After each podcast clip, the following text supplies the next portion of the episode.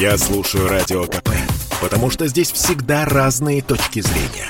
И тебе рекомендую. Политика на Радио КП. Владимир Варсобин. Интересно, военный союз Китая и России всего лишь пиар-шоу для слабонервного Запада?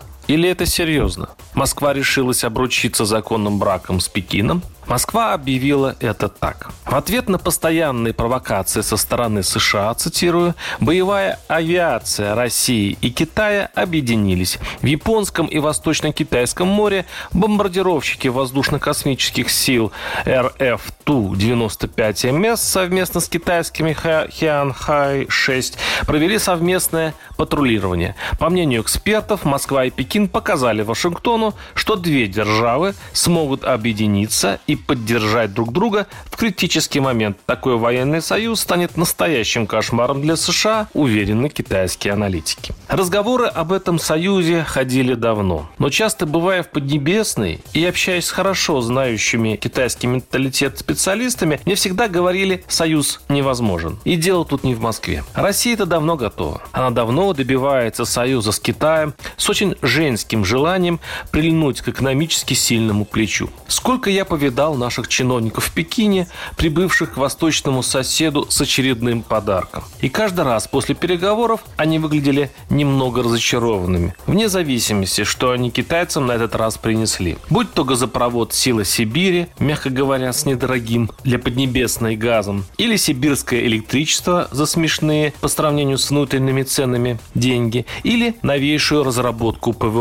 Но Пекин настроен по-мужски. Он традиционно избегает ответственности перед слабыми странами.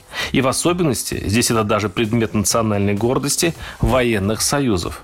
Китайцы пользуются партнерами с циничностью бухгалтера. Кстати, а давайте сравним, как к партнерам относятся мы и они. Ну, чтобы представить наши с китайцами общежитие. Возьмем из свежего. Сербия смогла сэкономить не менее миллиарда евро за счет выгодной цены на газ, назначенной Россией во время переговоров, которые состоялись 25 ноября. Ликует президент Сербии Александр Вучич. Вы хоть понимаете, что цена составляет от 650 евро до 1200 за 1000 кубометров, а мы платим 270, радовался как ребенок лидер страны, чье вхождение в НАТО – дело ближайшего времени. Сербия уже находится во всевозможных соглашениях с блоком, и ее упорное желание войти в Евросоюз по европейским традициям может состояться только при членстве с НАТО. Так что можно смело списать очередной миллиард, выброшенный в пропасть. Один из десятков миллиардов миллиардов, которые Россия обычно не считая прощает долги разнообразным Кубам, Венесуэлам. Что делает в таких случаях Китай?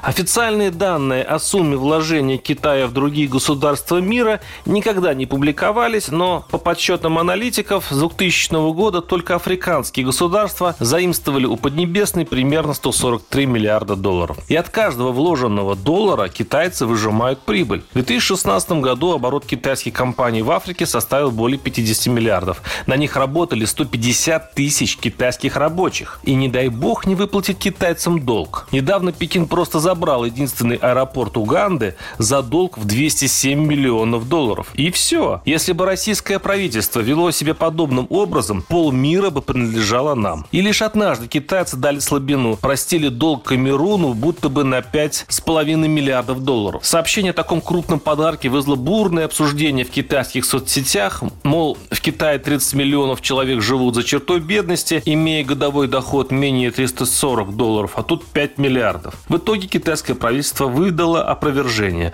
Мол, списали, но лишь 78 миллионов, потому что Пекин не хочет, чтобы другие кредиторы тоже начали просить о списании задолженности. Так что, боюсь, если Пекин решит все-таки заключить военный союз с Москвой, то, боюсь, в этом неравном браке он присмотрел хорошее приданное. Аппетитный, богатый, жирный, размером с Россию, Уганский аэропорт. Варсобин, YouTube-канал, Телеграм-канал. Подписывайтесь. Политика на Радио КП. Это спорт неприкрытый и не скучный. Спорт, в котором есть жизнь. Спорт, который говорит с тобой как друг. Разный, всесторонний, всеобъемлющий. Новый портал о спорте – sportkp.ru О спорте, как о жизни.